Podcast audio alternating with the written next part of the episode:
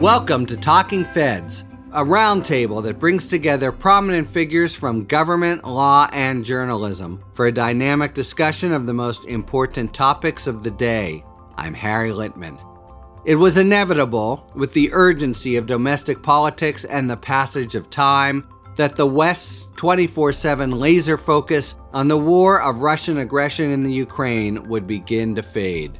But that conflict continues unabated and Putin has grown more lawless and vicious in his prosecution of the war, regularly and illegally targeting Ukrainian civilians.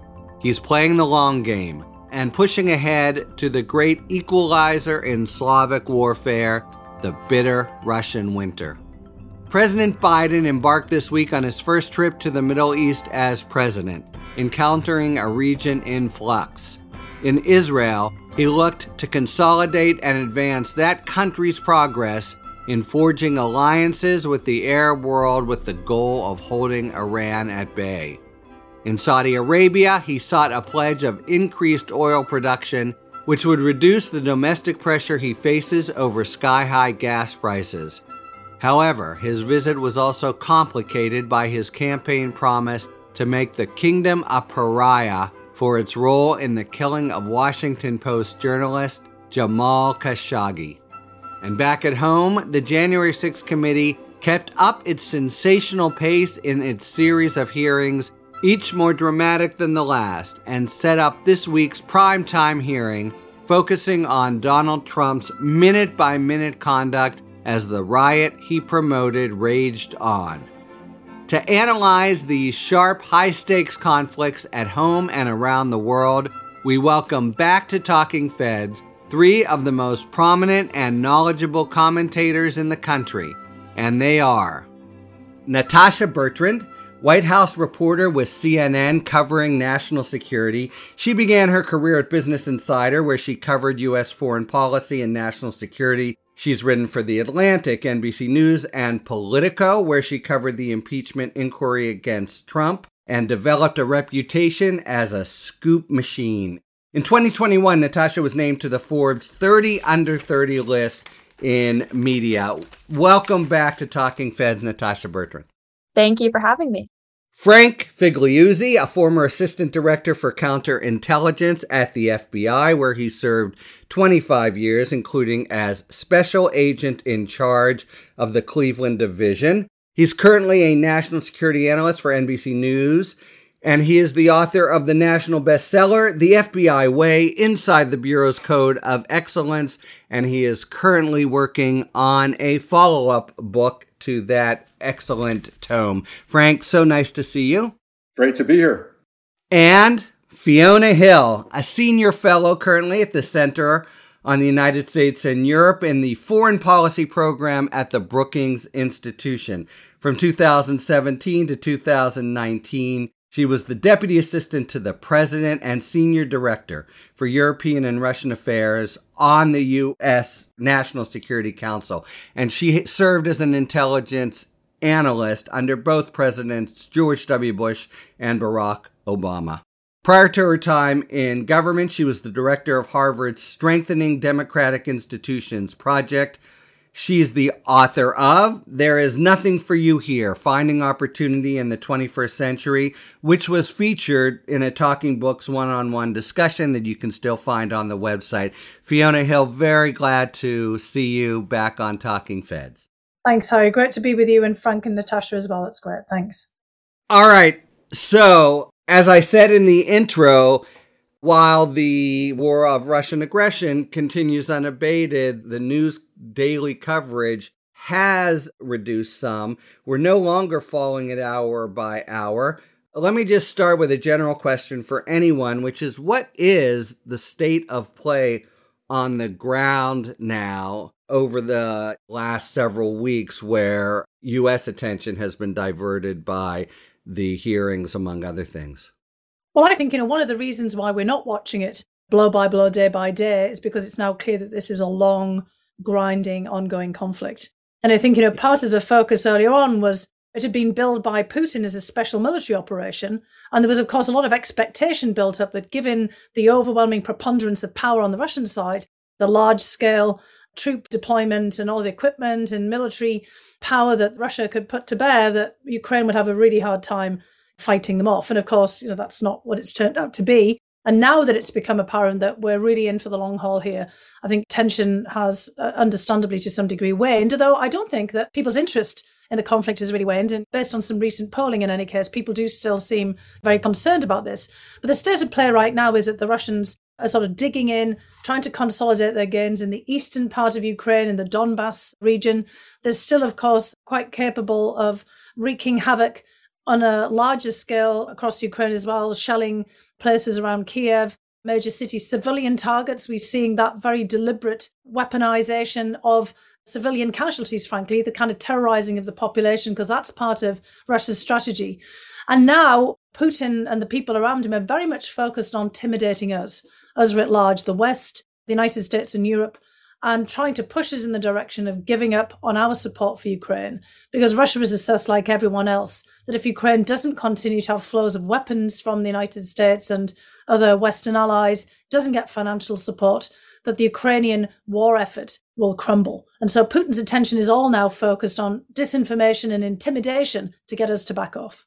Yeah, I think that's exactly right. I think that part of the strategy now for Putin is just to wear out the West. And he believes that because the West's attention span is very short, because energy prices are skyrocketing, because people in these countries are starting to feel this directly in their pocketbooks now, that the US and its allies are going to lose their will to keep supporting Ukraine through this very grinding attritional fight. And we had a, story a couple weeks ago about how privately the White House is starting to wonder is Ukraine going to be able to take back all of the territory that it has lost in the East since the war started in late February, especially given the progress that the Russians have been making in the eastern part of the country? Now, of course, this is as the United States and the West are continuing to send all of this heavy equipment to the Ukrainians and there's no sign really that that is going to stop. I mean, President Biden has said that the US is with Ukraine until the very end, whatever that means. But the reality that the White House now is confronting is the question of has the Ukrainian state now essentially shrunk?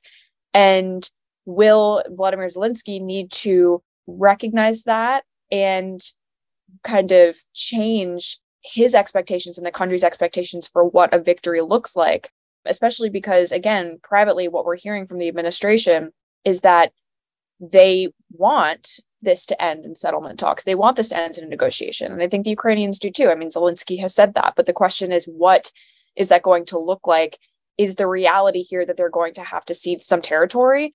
Zelensky says no, but he also says he wants the war to end by the end of this year. So these are the questions in our reporting that we've found the administration is grappling with they say that they're not pressuring the Ukrainians to make any kind of concessions to Russia. But at the same time, the US and its allies are speaking amongst themselves about how this is all going to end.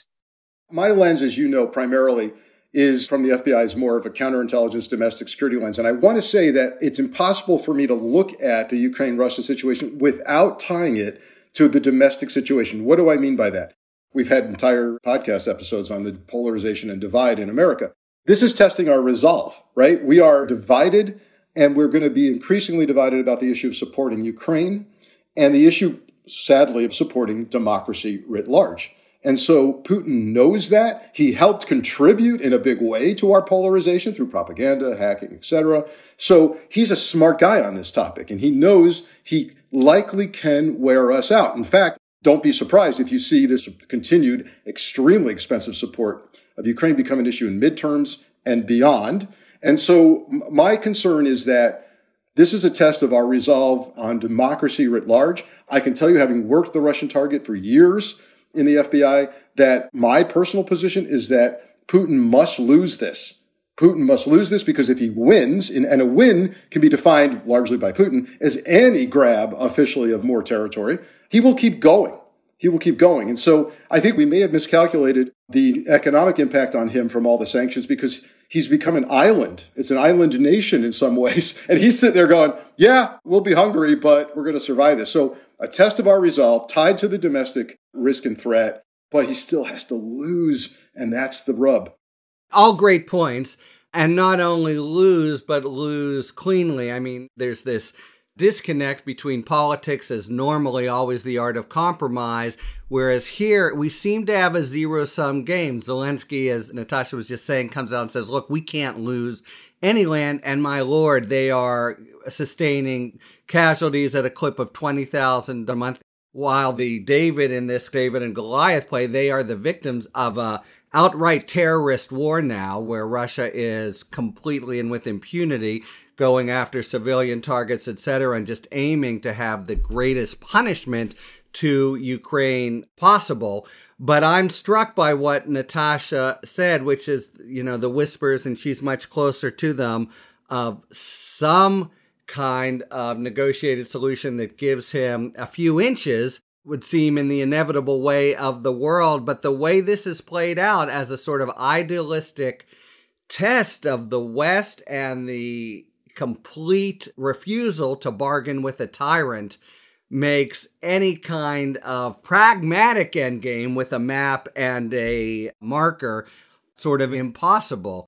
Let me ask you, because you just had a very interesting interview about this. As Frank says, Russia's signature attribute in war is being able to suffer, suffer, suffer, you know, forever. We're like in Stalingrad here.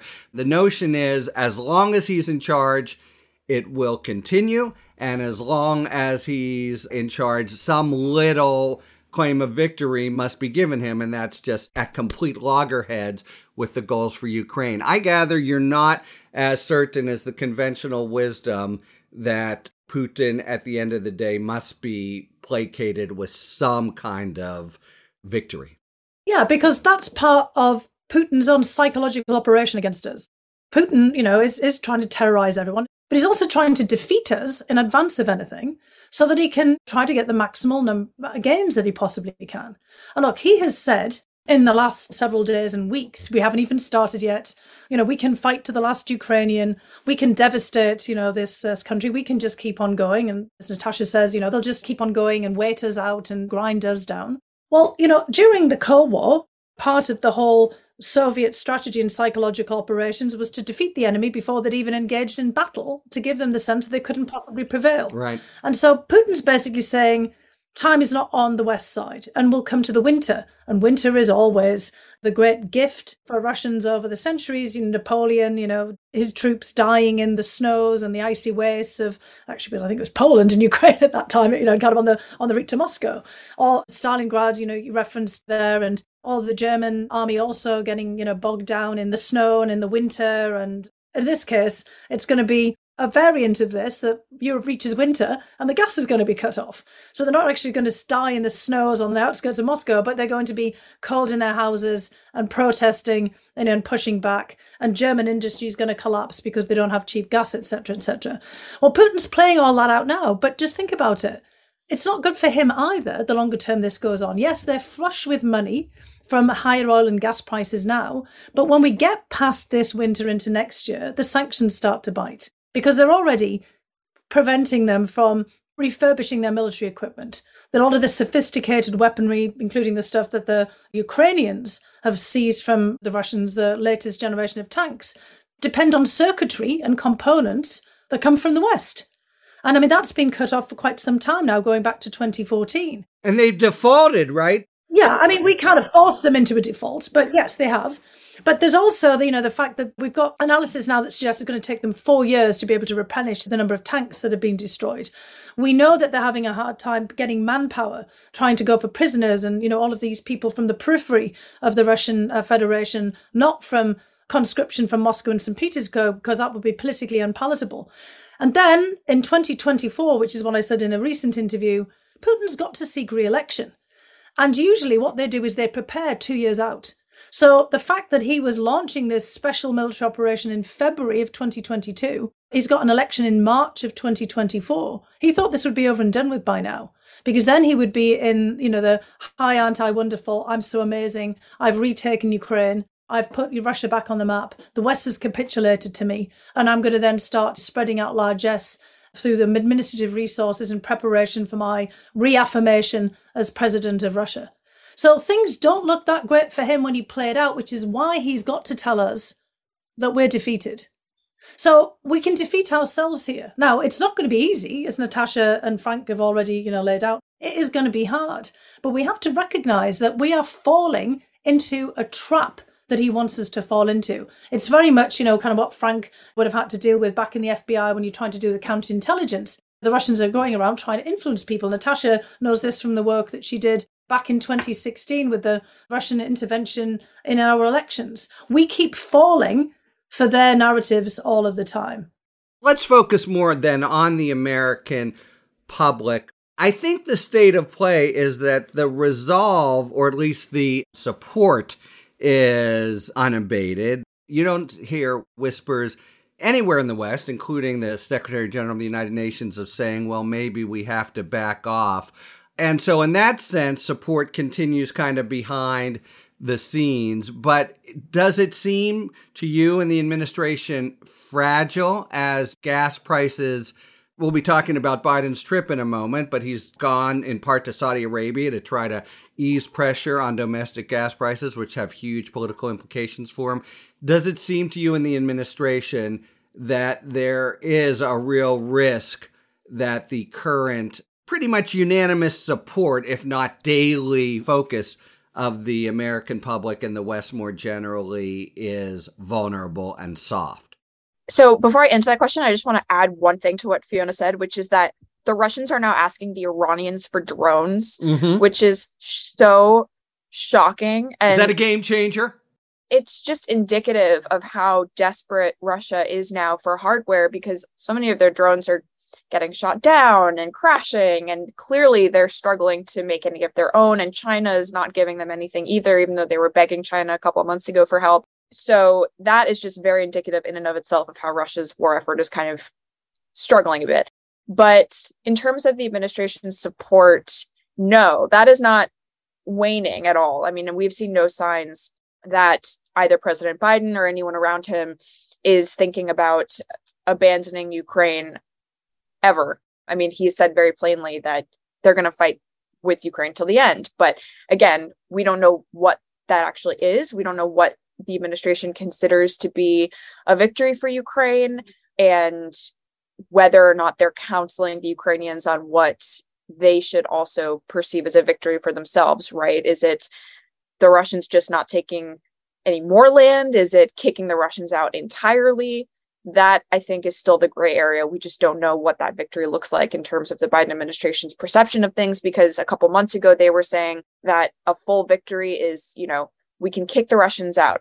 We can defeat them decisively on the battlefield. We want to see them so weakened. And this is what the Secretary of Defense said that they are not able to ever launch an invasion of this kind ever again the administration has kind of backed off that language and president biden was actually quite upset that austin had said that and told him to knock it off because there's this whole other debate within the administration about whether you need to kind of temper your rhetoric a bit surrounding what a Russian defeat actually is, a Russian failure actually is, so that you don't back Putin into a corner such that he lashes out even more. Yeah, we don't want to get him really mad, right?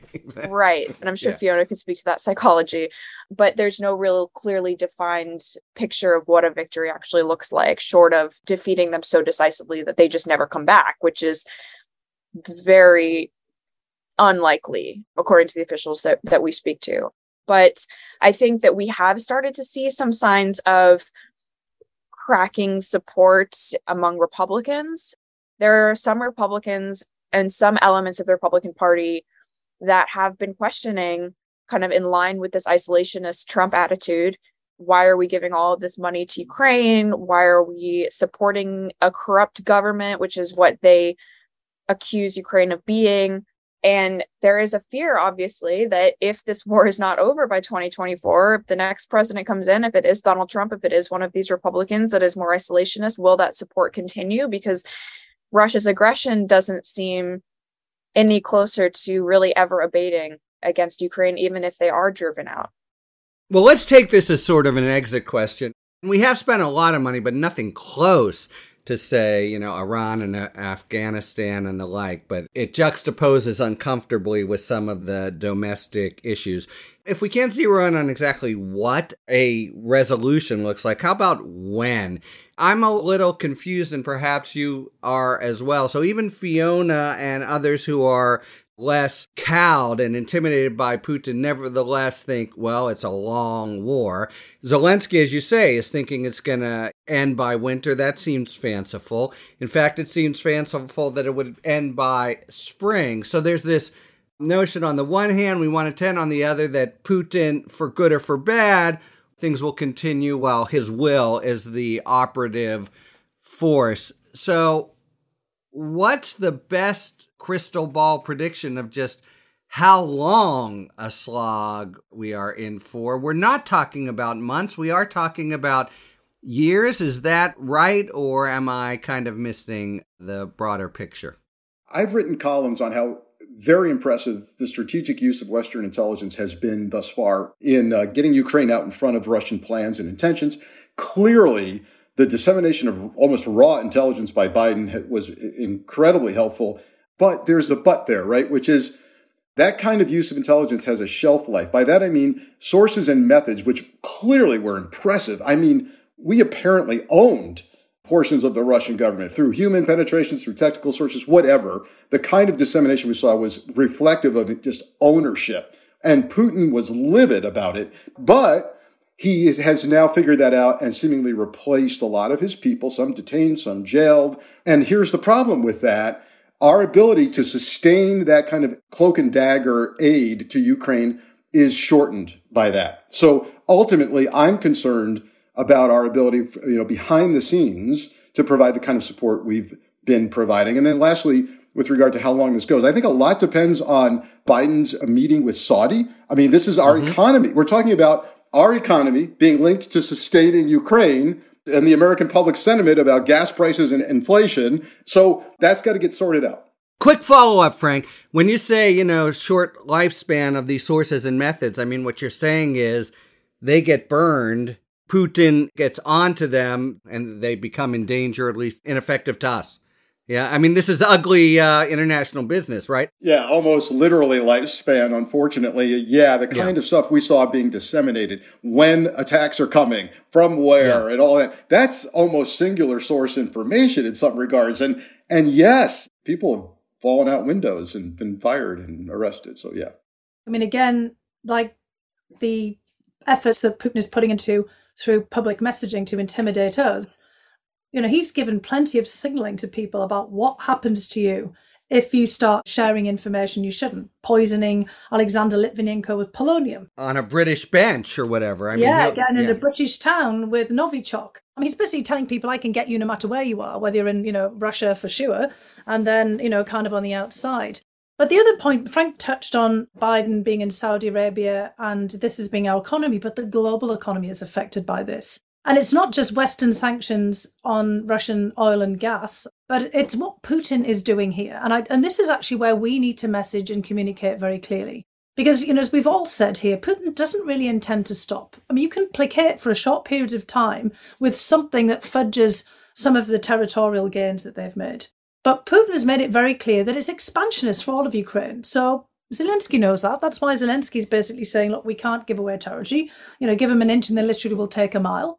And then why is it that the Finns joined NATO? Because the Finns are saying, look, everything that Putin's saying has got a broader perspective here. He's talking about being Peter the Great. Peter the Great during the Great Northern War took Finland and the Baltic states and Belarus, not just Ukraine. Sometimes he's Catherine the Great, and then that's Odessa and, and Mariupol and Kherson and all these other kind of places. I mean, the guy thinks he's a czar. I've said it before, he's a fabulist. He's running around having great big voluminous skirts as Catherine the Great or funny hat on as Peter the Great. I mean, he thinks that he's, you know, basically regaining Russian territory. And even if he doesn't actually do that or set out to you know, literally regain all of this, he's basically saying, we want to dominate here. And so we have to factor in that we're grappling with somebody and some a group of people around him who have very expansionist aims and they're ruthless. So Putin has created the prospects of a famine in the Middle East and in Africa and elsewhere, global security. He's the one who's been basically putting in a blockade in the, in the Black Sea, destroying Ukrainian grain production, the fourth largest exporter of critical grains. Ukraine's not going to come back under Russia in terms of an agricultural powerhouse. So there's all of these knock on effects. So I think part of our problem is we have to address obviously head on what Frank and Natasha have been saying. And, you know, all of these things are very difficult. But we've got to have some pretty coherent messaging and communications as well and explanations about all this. It won't be just sufficient to run around trying to get Venezuela or Saudi Arabia, and obviously Iran, if they sell drones to Russia, will not be back on the energy markets. But, you know, how do we deal with all of this? I've talked a lot in the last few weeks with senior officials from Japan and Finland and Singapore and all kinds of places who are all really concerned and all kind of trying to figure out how do we all work together to address this. So it's not just on the US and what Biden can do, it's just on how do we keep things together. And in that regard, getting back to what Natasha was saying, yes, we worry that we've all gone soft and we've got the midterms. But you know, Putin does still have an election technically before ours. He's supposed to have an election March 2024. So let's not think that everything is going smoothly for Vladimir Putin and that we're all, you know, kind of weak and can't do anything.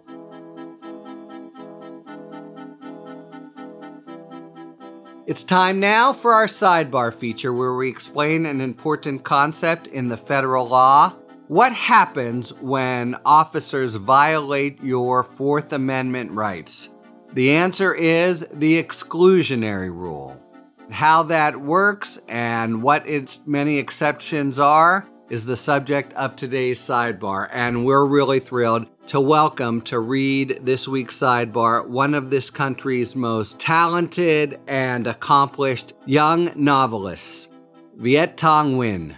He is the Aerol Arnold Chair of English and Professor of English, American Studies, and Ethnicity and Comparative Literature at the University of Southern California, but that is just his academic role where he has produced many important works of scholarship. He is primarily known as an author, and his debut novel, The Sympathizer, won the Pulitzer Prize for Fiction in 2016. It's a fantastic book set in Vietnam and France and combining a sort of spy mystery with a really nuanced meditation on the role of the Vietnam War in American history and the status of Vietnamese Americans in this country today. It is really great and I highly recommend it. He's also been awarded the MacArthur Genius Grant and the Guggenheim Fellowship.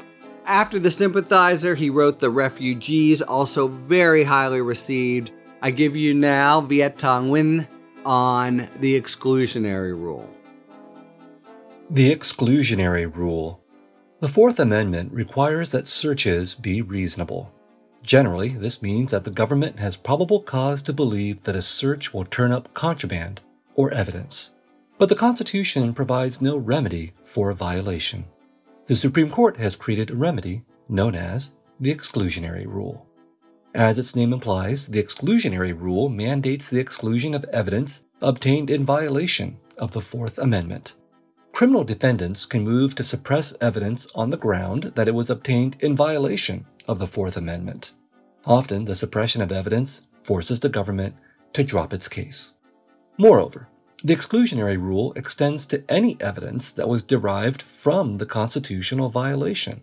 This is known as the fruit of the poisonous tree doctrine. For example, if an illegal search turns up evidence such as a photograph that then leads the police to locate a buried body, the body would also be inadmissible. The exclusionary rule is well established but nevertheless controversial because it is not explicitly stated in the Constitution. Moreover, suppressing evidence carries a high social cost of making it harder to establish the truth at trial. As Justice Cardozo wrote a century ago, the criminal is to go free because the constable has blundered. There are various arguments in favor of the rule, but the Supreme Court has emphasized its utility for deterring unconstitutional searches. Without the rule, the police would have insufficient motivation to adhere to the requirements of the Fourth Amendment. The rule has several limitations. First, The good faith exception permits evidence when officers reasonably rely on a search warrant that turns out to be invalid. Second, the independent source and inevitable discovery doctrines permit the use of fruit of the poisonous tree evidence derived from illegally seized evidence, that is, or would have been discovered absent the constitutional violation.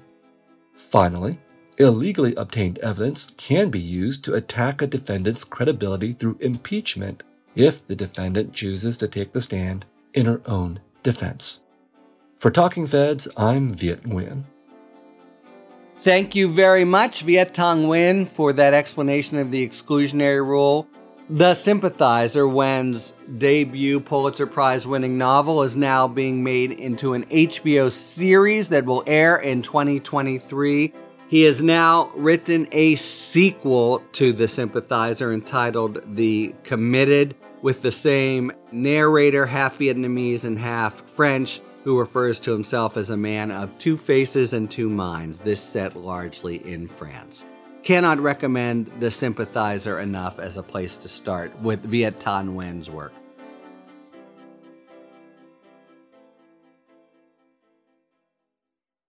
All right, it is now time for a spirited debate brought to you by our sponsor, Total Wine and More. Each episode, you'll be hearing an expert talk about the pros and cons of a particular issue in the world of wine, spirit, and beverages. Thank you, Harry. In today's spirited debate, we unbottle the truth about wine. Is there really a right or a wrong way to enjoy it? Wine drinkers near and far have lived by a certain set of written yet unofficial rules to follow, particularly when it comes to pairing wine and food. You've heard a couple of them before. White wine pairs with seafood, red wine pairs with big old juicy steaks. And while we like to think of these more as guidelines than rules, some suggestions actually do serve a higher purpose to help your wine get the most from your dish, and vice versa. One pairing that's not quite as obvious involves tannins. Tannins are the dryness that you taste and feel in wine. They come from grape seeds, skin, or oak barrels. Traditionally, high tannin wines and spicy foods don't pair well together. The dry components of the wine become more pronounced with spice, which makes the food itself taste even hotter than it actually is. From drinking red wine with fish to white wine with beef, we say, you do you. But there is one no no that we wholeheartedly live by Always, yes, always hold your glass by the stem and not the bulb. And there are a few reasons why. Putting your warm hands on the bulb transfers unnecessary heat to the wine. As wine warms up, it will become off balance and you will taste the alcohol more and more. Not to mention, you can easily avoid smudges to your beautiful glassware. To truly enjoy wine, you can never go wrong pairing the wonderful selection and helpful guides at Total Wine and More. Cheers. Thanks to our friends at Total Wine and More for today's A Spirited Debate. All right, so both of your comments, especially Fiona's, really sets up it's a cliche, but the interconnectedness of the world and the domestic economy to this, and which brings us straight on to Biden's first trip to the Middle East as president.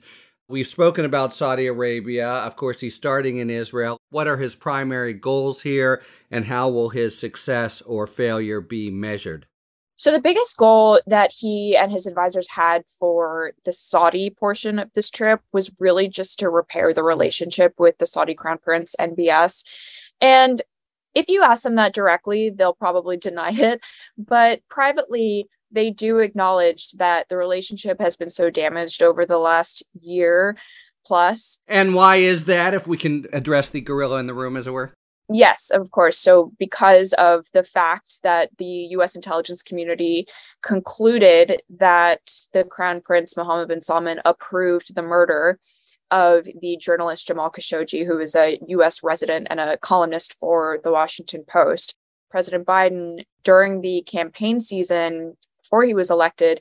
Obviously, this had already happened. This the murder happened in 2018, and it was widely believed within the United States that MBS had approved the murder even before this intelligence report was released.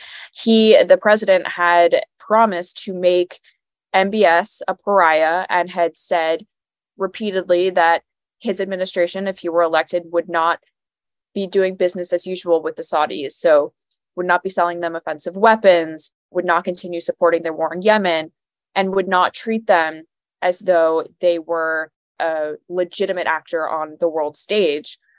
Now, when they got into office, that proved to be kind of an unrealistic goal. And that became very clear after Russia invaded Ukraine this year, because obviously global energy markets were roiled, oil prices spiked.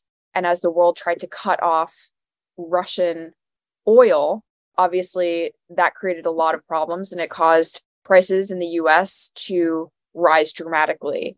And so when that began to happen, the administration started saying, well, we need Saudi Arabia to be on our side here and start increasing oil production so that we can stabilize the markets. The problem was, though, that MBS had been snubbed by President Biden over the last year plus. President Biden had only wanted to speak to his father, who's the king. And MBS takes personal relationships and being snubbed very seriously. And they weren't increasing oil production as the United States was begging them to do. So the biggest goal for this trip was really to get that relationship back on track, try to convince the Saudis and OPEC Plus and the Gulf states, the ones that can, to increase oil production over the next several months to a year. And essentially to, on a bigger scale, on a broader scale, remove Saudi Arabia from Russia's orbit because, of course, geopolitically, the United States is also trying to isolate Russia from any and all allies in the region and globally. You know, it strikes me that this is a similar dynamic to what we were just talking about in Russia Ukraine, which is a clash between what seem like absolutist or moral values that don't allow a sort of hedging in politics on the one hand and down and dirty domestic politics price at the gas tank etc i wonder fiona or frank if you have views just about whether even by their own political terms, is the administration miscalculating? They are going to take a hit. They'll have this photo op and it'll be juxtaposed, including in Republican commercials, with the we're going to make him a pariah. And by its nature, it's the kind of stance that it's hard to temporize. It's like he's a pariah or he isn't a pariah. And how do you balance that against 50 cents less at the gas tank? Boy, Harry, I think you have just encapsulated the dilemma here. I mean, and this is why I'm not a diplomat. This is really tough stuff. I mean, we're talking about a photo opportunity standing next to a tyrant. From the intelligence world, the Saudi security services are brutally ruthless. They are killers. They are torturers. So even within this ugly world, they're super bad, as it were. Always bad actors capable of heinous things on behalf of their country. So yeah, it's disturbing for me to see what's about to happen. And uh, by the way, I can't help but think that Putin is relishing this to a bit because, you know, it's the irony here that we're claiming he's the, we've got the moral high ground. He's the guy fighting democracy. He's the guy throwing people out windows. He's the guy poisoning adversaries. And here we are, of course, having to cozy up. Now, I'm fascinated to see what cozy up looks like, right? Because if it's handled correctly, and, and it's hard to do, let's hear how Biden spins this. We've held them to task. They're going to change their conduct. We're going to limit things with them, but we've also agreed on if they show us proof of getting better, then we're going to deal in oil with them. So how is this managed? But I got to tell you on a visceral personal level, this is ugly stuff. Frank's point about Putin just smiling or even beaming, you know, broadly, if he's capable of doing that at the moment, you know, given, yeah, you know, with all the Botox right. you know, set in, you know, kind of in a particular way here. And on the domestic front, extremely problematic. And look, we have a long history of doing this, right? Bashar Assad, Assad must go. He's still there. Demonization of Nicolas Maduro in Venezuela, and yet, you know, talking about trying to get Venezuela back online in terms of energy production in line with what Natasha said. You know, at different points, even kind of wondering if this might be an opening for Iran, but then Iran, you know, go and play to type. And there's all the talk about them sending drones to Russia. And, you know, there's also Putin running around talking to both Iran and Turkey about energy. I mean, we always, the United States, look like we're full of it, frankly, from Russia and other critics' uh, point of view, when it really kind of comes to issues of money in our economy. And that's why Putin pretty much figured that we would not respond when he invaded Ukraine. And it's because it's the peak of energy demand, it's the peak period of leverage for Russia at this particular point. It may not be over time, although now we might be back in the whole hydrocarbon world for some considerable period. And Putin wanted to make the most of the fact that he thought he'd bought everyone off one way or another or sanction proofed his economy. And he's been initially a bit shocked, but now he's kind of seeing what he thinks is the classic pattern. So this feeds in even more to what we were talking about before, where winter is his friend. He's got the gas. We're running around. The Saudis may not want to play ball because everyone's going to be extracting their concession from the United States. And the United States looks as usual, like it's basically playing double standards. And Putin will absolutely make hay out of this, just like Republicans and people on human rights and you know people like myself and you know Frank and others who just know the way that the Saudis play ball. It's basically for Putin, money matters for other people. He's basically saying it doesn't matter for him. Of course it does. I mean, he needs money. He needs money to basically conduct this war. But he's got money. He's got plenty of rubles sloshing around in his system from energy sales to pay the salaries if he can get enough troops and to kind of keep it going for a while. But he knows that we are so easily induced by money one way or another hits to our economy, people not making money, putting pressure on the government, and you know, trying to find sources of energy, which is all part of that complex. And all of this, which all comes down to America's insatiable thirst for oil and our ability to have to offer concessions, right, to everybody, we still are unlikely to see the far right come out and say, we need to move away from oil. We need more investment in renewable energy, right? So it's just this self perpetuating problem. No, but of course they'll say the whole problem, nevertheless, is in Biden's lap. All right, let's go a couple minutes anyway to the first leg of the trip in Israel. Biden confronts a very different Israel. I mean, Saudi Arabia just announced it's going to permit Israeli flights there. Israel has made headway in kind of strategic cold alliances and trying to hold Iran at bay. Let me just ask this. Um, you know, it seems like the U.S. policy is important ways staying the course from the Trump years, including endorsement of the Abraham Accords, the very, very cold shoulder to Palestinians. So maybe this is the sort of broken clock is right twice a day, but it, does it seem in retrospect that Trump basically got this right? And where Israel is concerned, we're in a neo Trumpian world, as it were? So there are some arguments that say that this train would have been going in this direction regardless of US involvement, and that sure, the Abraham Accords were great to get the ball rolling, but that this kind of expanding diplomatic normalization between Israel and the Arab countries was happening with or without the United States playing a very central role. And so the Biden administration in order to justify, I think, a lot of its involvement with the Saudis now and with this trip, they have been arguing that without US involvement and without US support, then it would be very difficult for Israel to be expanding this kind of normalization, especially with the Saudis. I think that there's truth to both arguments. The Israelis were actually pushing very hard for Biden to make this trip to Saudi Arabia because they really want this to happen. Ultimately, full normalization between the countries probably is not going to happen anytime soon, but they want this kind of expanding diplomatic relationship with the Saudis and with the Gulf states to to happen. Can't blame them, right? Yeah. Right, and it has to do with regional security, it has to do with the threat from Iran. They were lobbying very hard for this meeting to happen. And so it's kind of a what came first chicken or egg situation. I think ultimately President Biden actually was more reluctant to visit Saudi Arabia and was swayed by the Israelis urging him to go because, of course, he has such a long, deep relationship with the Israelis. But I think that it's definitely a changing tide. And right now, one of the big projects that has been discussed during Biden's visit to, to Israel is whether or not they're going to have this integrated regional security air defense system that could protect them against any threats from Iran or its proxies. And speaking of endorsement of conservative initiatives, it really, I mean, I lived there. I was in air shelters when it happened, and it all sounded like Ronald Reagan's Star Wars to me actually uh, come true. Let me just add that everything you say seems right, but there's this complication that Israel itself is so unstable. What does it mean to be dealing with Israel? They're now having to get a new government, and that's just to echo Frank, I'm glad I'm not a diplomat, but it's a wrinkle that I think is significant. There is one element that we need to introduce here, and I'd like to hear what Frank says as well, which is about Iran itself. So, you know, when Natasha was talking about there being trends moving in a certain direction, the anchor point was actually mutual animosity towards Iran. uh, in part. And fear. And what you saw, of course, in the Trump administration was a complete jettisoning of any efforts to engage Iran. And I think, you know, that was part of the element that really pushed forward some of the Abraham Accords. And we're seeing that in the, some of the things that um, Natasha's describing about these regional efforts, early warning, you know, systems about the use of Iranian drones, other points about sort of defensive posture against Iran.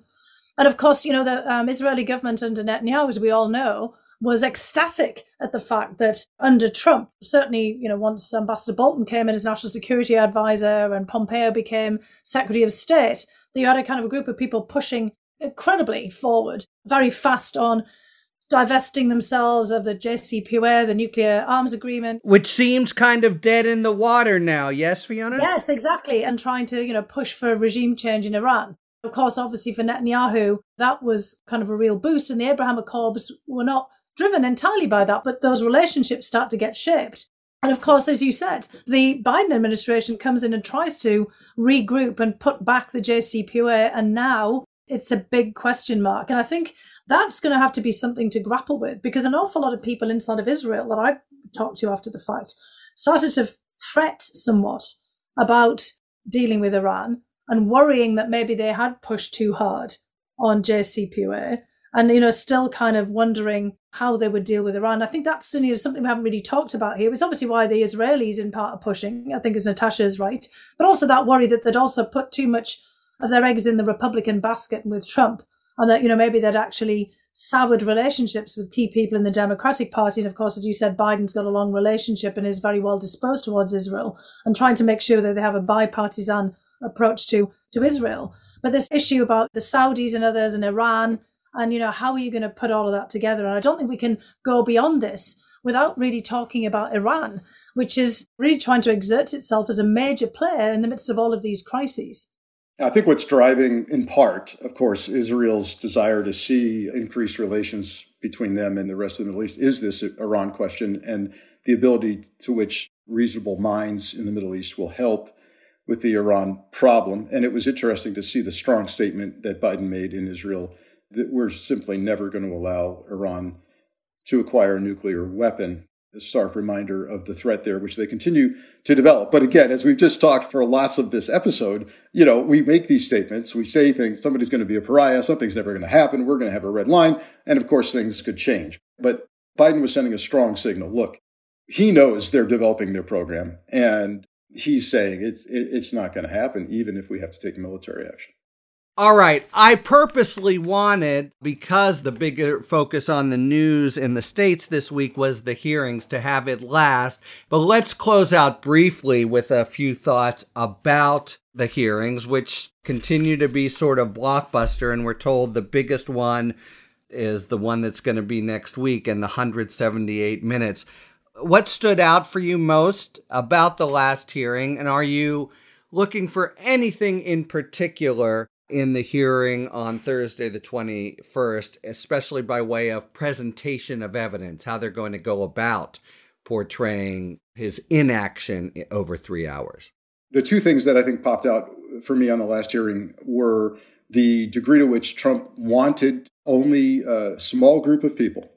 He wanted to hide his intentions, only a small group to know about it, to call that rallying cry, to call for the for the crowd to move to the Capitol. You know, as a prosecutor, that evidence of concealment, a desire to conceal your action, can be offered as evidence of consciousness of guilt, right? You don't want to hide something if you think it's perfectly fine. Right. And I think that was very significant, perhaps not even talked about enough. No, it's true, right? He puts in the capital thing and then they withdraw it, for example, yeah. in the draft speech. Yeah, and the other the other thing that popped was just a reminder that, you know, he had two calls with Steve Bannon on January 5. After that first call, Bannon goes public and says, quote, all hell's going to break loose tomorrow. Is that smoking gun? No. Is it worth exploring? Yes. So bottom line for me, I've said publicly, DOJ should have plenty here to predicate the opening of an investigation with Donald J. Trump in the subject line. I'm not going to get into successful indictment and prosecution, but absolutely, if they have not opened a case with his name in it, they need to do so right now. And let me just add a couple things. He does that on the 5th. He then tells Meadows to go to the Willard. Meadows doesn't, but that's certainly the idea and the plan. That's on the proof side. And then I would just summarize this is a much bigger topic, but that they've proffered so much.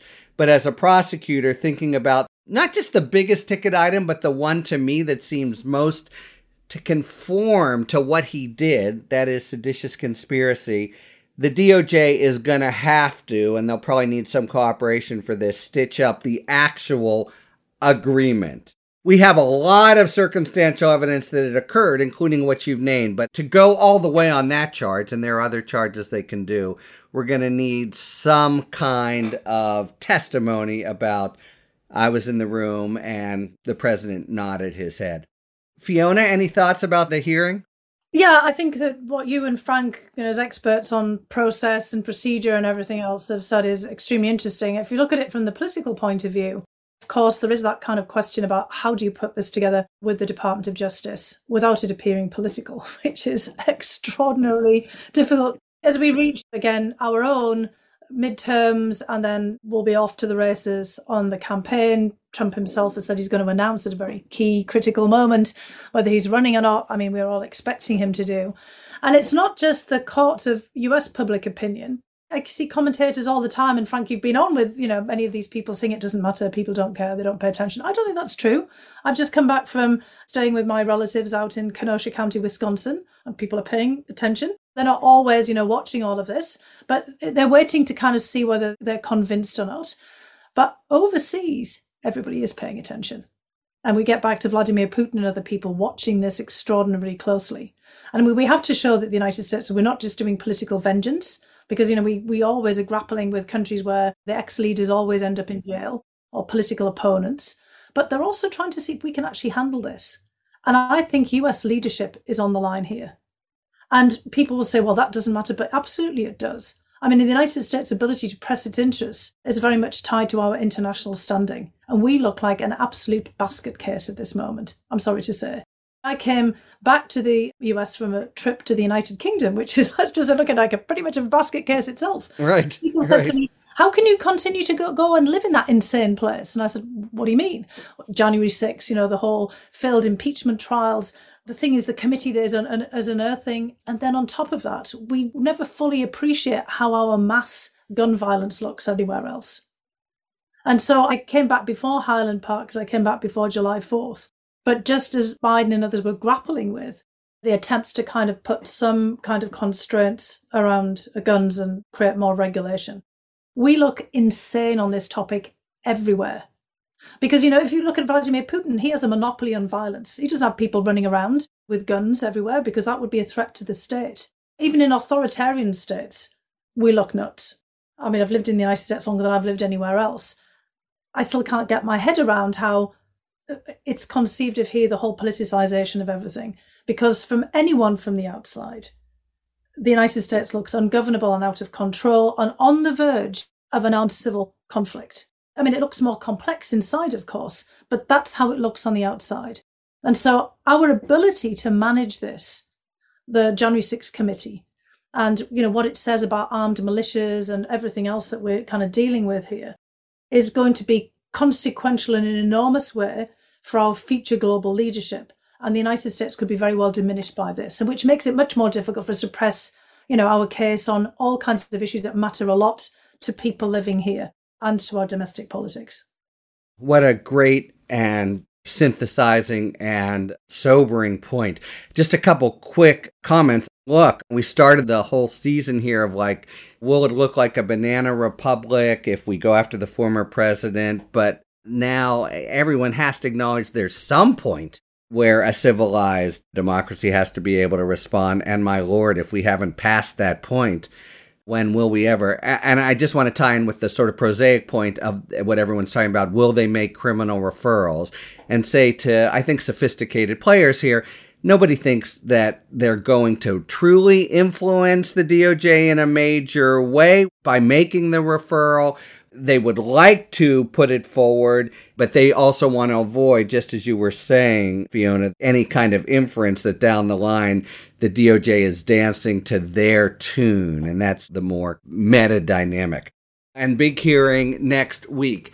We were just about out of time, and what I have to say has been a fantastic discussion. We just have a minute left for our talking five today's topic, which we all need to answer in five words or fewer. Ooh, I feel disadvantaged here. I'm glad I go last, but here we go. When will Brittney Griner next leave Russia? Five words or fewer. Anybody? Whenever Russia gets Victor back. Victor being Victor Boots, the merchant of death, the Russian prisoner in the US that that Russia wants back so badly. Ooh, excellent. Excellent. And five words on the button. I want to just twist that a little bit and, and say when multiple prisoners get swapped, here's why. Victor Boots, a major badass international convicted arms dealer, not an even trade for Brittney Griner in, in any stretch of the imagination. We're going to need multiple people back from Russia for this to happen. I agree with Frank. All right, just for kicks and giggles, because I think Putin's trying for some reason, given that they permitted that testimony, etc. You know, they always remember you if you're right and forget if you're wrong. I'm going with six weeks. We are out of time. Thank you so much to Natasha, Fiona, and Frank for what's really been a fantastic discussion. And thank you very much, listeners, for tuning in to Talking Feds. If you like what you've heard, please tell a friend to subscribe to us on Apple Podcasts or wherever they get their podcasts, and please take a moment to rate and review this podcast. You can also now subscribe to us on YouTube where we post full episodes, talking books, and bonus video content. And we're available on the Spectrum News app, which provides local stories, weather, and information that matter to you and your community. Download the Spectrum News app on your Apple or Android device. You can follow us on Twitter at Talking Feds Pod and you can look to see our latest offerings on Patreon, where we post bonus discussions with experts about special topics exclusively for supporters.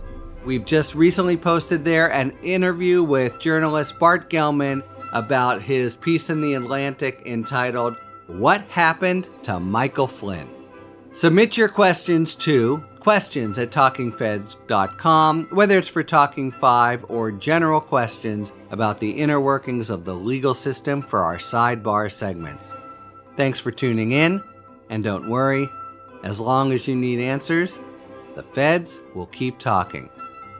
Talking Feds is produced by Olivia Henriksen, sound engineering by Matt McArdle. Rosie Don Griffin and David Lieberman are our contributing writers and Adam Macias is our consulting producer. Production assistance by Ria Cohn Gilbert, Kalena Tano, and Emma Maynard. Thanks very much to Viet Thanh Nguyen for explaining the exclusionary rule. Our gratitude, as always, to the amazing Philip Glass, who graciously lets us use his music. Talking Feds is a production of Delito LLC. I'm Harry Litman. Talk to you later.